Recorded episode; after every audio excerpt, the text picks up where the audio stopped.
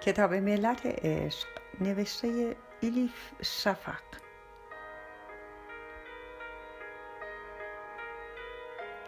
ترجمه ارسلان فسیحی. چاپ سیوم انتشارات ققنوس خانش توسط هوریه کوکلانی.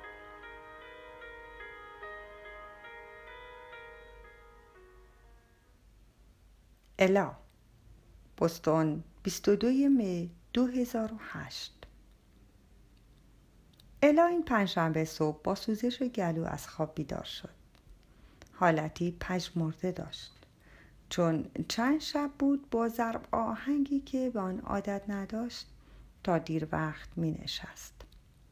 ریتم بدنش به هم خورده بود. با این همه باز هم میز صبحانه را سر موقع آماده می کرد و همراه خانوادهش سر سفره می نشست. وقتی دو قلوها درباره اینکه ماشین کدام یکی از بچه های مدرسهشان با کلاستر از جر رو بحث می کردند وانمود کرد که دارد به حرفهایشان گوش می دهد. اما فکر و ذکرش این بود که زودتر سرش را روی بالش بگذارد و بخوابد یک دفعه اورلی گفت ایوی می‌گوید ژانت دیگر هیچ وقت به خانه بر نمیگردد. راست می‌گوید مادر. در لحن صدایش هم تردید بود هم انتقاد. الا گفت البته که نه. با خواهرت کمی مشاجره کردیم. همینو بس. توی هر خانواده ای از این مشاجره ها پیش می آید بعد خودش رفت می شود این بار ایوی وارد صحبت شد و موزیانه و کنایه دار پرسید مادر مادر راستی راستی به اسکات زنگ زدی و گفته ای خواهرم را ترک کند. چشمهای الا گرد شد. زیر چشمی به شوهرش نگاه کرد. دیوید ابروهایش را بالا برد و دستهایش را به طرف این باز کرد. یعنی اینکه من چیزی نگفتم. الا با آمرانه ترین لحن صدایش گفت. اینطور که می‌گویی نیست. بله با اسکات حرف زدم. اما نگفتم که خواهرتان را ترک کند. تنها چیزی که گفتم این بود که برای ازدواج عجله نکنید.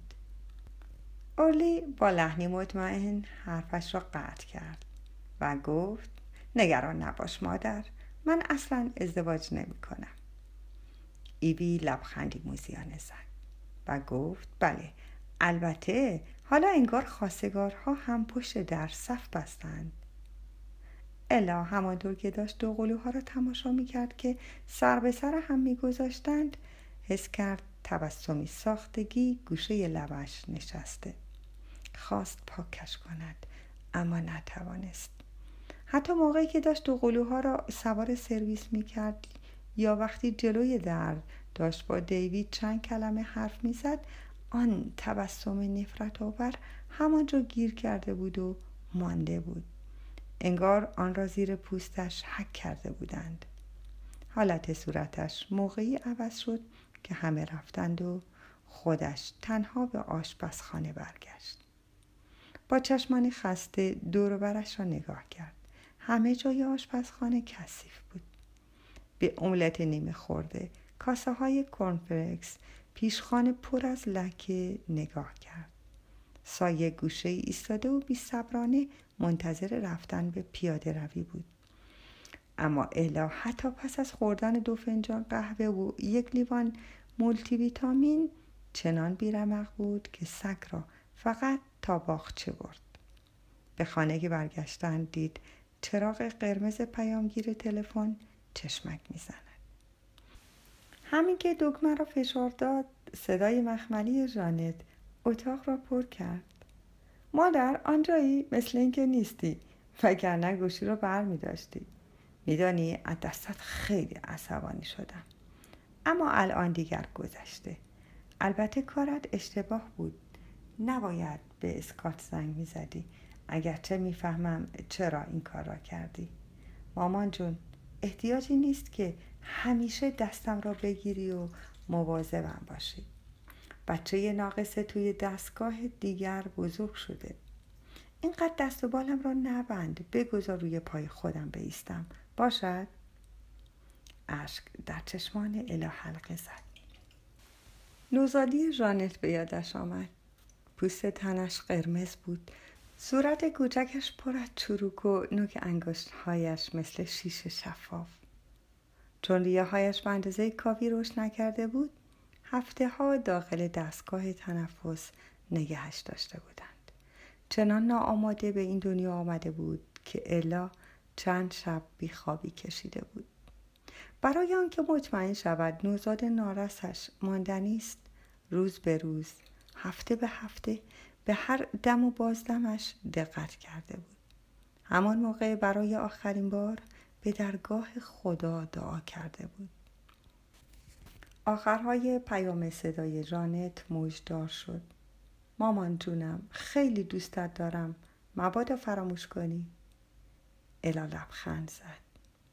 فورا نامه عزیزه ها را یادش آمد. پس درخت دلهای شکسته در آن روستای دورافتاده گواتمالا کار خودش را کرده بود. خواسته عزیز محقق شده بود. دست کم نصفش. جانت با تلفن کردن به مادرش و پیغام گذاشتن وظیفهاش را انجام داده بود. الان نوبت الا بود. به تلفن همراه دخترش زنگ زد و موقعی درس خواندن در کتابخانه دانشگاه گیرش آورد. عزیزم به پیغامت گوش کردم. از چیزهایی که پیش آمده خیلی متاسفم. من را ببخش. جانت آهسته آه کشید. دیگر خودت را ناراحت نکن. مسئله نیست مادر. جانت گفت نه مسئله هست. باید به احساسات تو بیشتر احترام میگذاشتم حق نداشتم اینطور توی زندگیت مداخله کنم. جانت با پختگی که از سنش بعید بود گفت فراموشش می‌کنیم برود. توی هر خانواده از این چیزها پیش میآید. نگران نباش. هر که میشنید فکر می‌کرد مادر اوست و الا دختر سرکشش. الا که انگار خاطرش آسوده شده بود گفت باشد. بلافاصله جانت طوری که انگار از جوابی که می‌گیرد میترسد با صدای تردیدآمیز و خجالتی و گرفته پرسید مادر پیغامی که آن روز برایم گذاشته بودی منظورم در پیامگیر تلفن است. خیلی به فکرم انداخت. حرفهایی که زدی راست بود. واقعا احساس بدبختی می‌کنی. الا سریع قضیه را درس گرفت و گفت البته که احساس بدبختی نمی کنم سه تا بچه فوقالعاده دارم. چطور ممکن است بدبخت باشم؟ اما جانت چندان قانع نشده بود.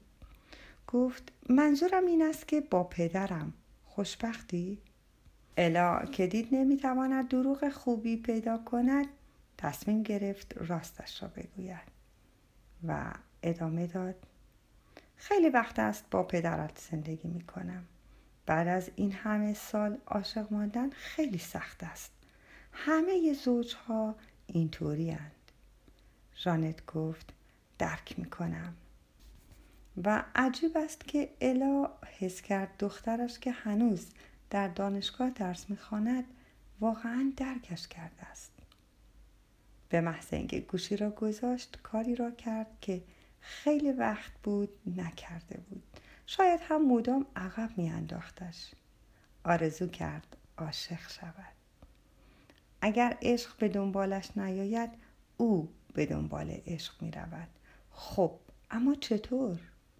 حالا که دلش اینطور شکسته و اعتماد به نفسش را کاملا از دست داده می تواند بار دیگر عاشق شوهرش شود؟ خب شاید یکی دیگر؟ عشق به جز تقدیم کردن قافیه به بی قافیه ها هدف به بی هدف ها لذت و هیجان به دلتنگ ها دیگر به چه کاری می آید در این دنیای فانی پس آنهایی که خیلی وقت است از صدای یافتن عشق در گذشتهاند آنها چه می شوند؟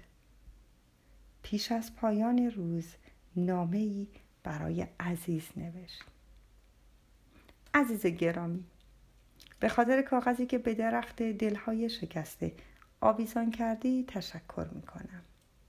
شاید هم در سایه کاری که تو کردی توانستیم یک مشکل خانوادگی را حل کنیم. با دختر بزرگم آشتی کردم. فکر می کنم نتیجه گیریت درست بوده. مدام بین دو قطب در رفت آمدم. یا خیلی مداخله جو می شوم یا خیلی منفعل. یا در زندگی کسانی که دوستشان دارم خیلی دخالت می کنم یا اینکه تماشاچی وقایع می شوم. از توکل گفته ای هیچ وقت در زندگی از این کلمه استفاده نکردم باید اعتراف کنم تسلیم تو هم. با آرامشی که دربارهش حرف می‌زنی تا به حال تجربه نکردم راستش جنم صوفیگری ندارم اما یک چیز را می‌دانم. رابطم با جانت وقتی درست شد که من از پافشاری و مداخله کردن دست کشیدم. یعنی مجبورش نکردم. توکل اگر این است به کار می آید دوست داشتم من هم برای تو دعا کنم. اما از آخرین باری که در خانه خدا را زدم آنقدر زمان طولانی گذشته که فکر نمی کنم به من به فرما بزند. ای وای به گمانم مثل کاربون سرادار قلچماق توی رمانت حرف زدم. نگران نباش. هنوز درونم آنقدرها هم بوی کهنگی نگرفته. هنوز نه. دوست جدیدت در بستون الا.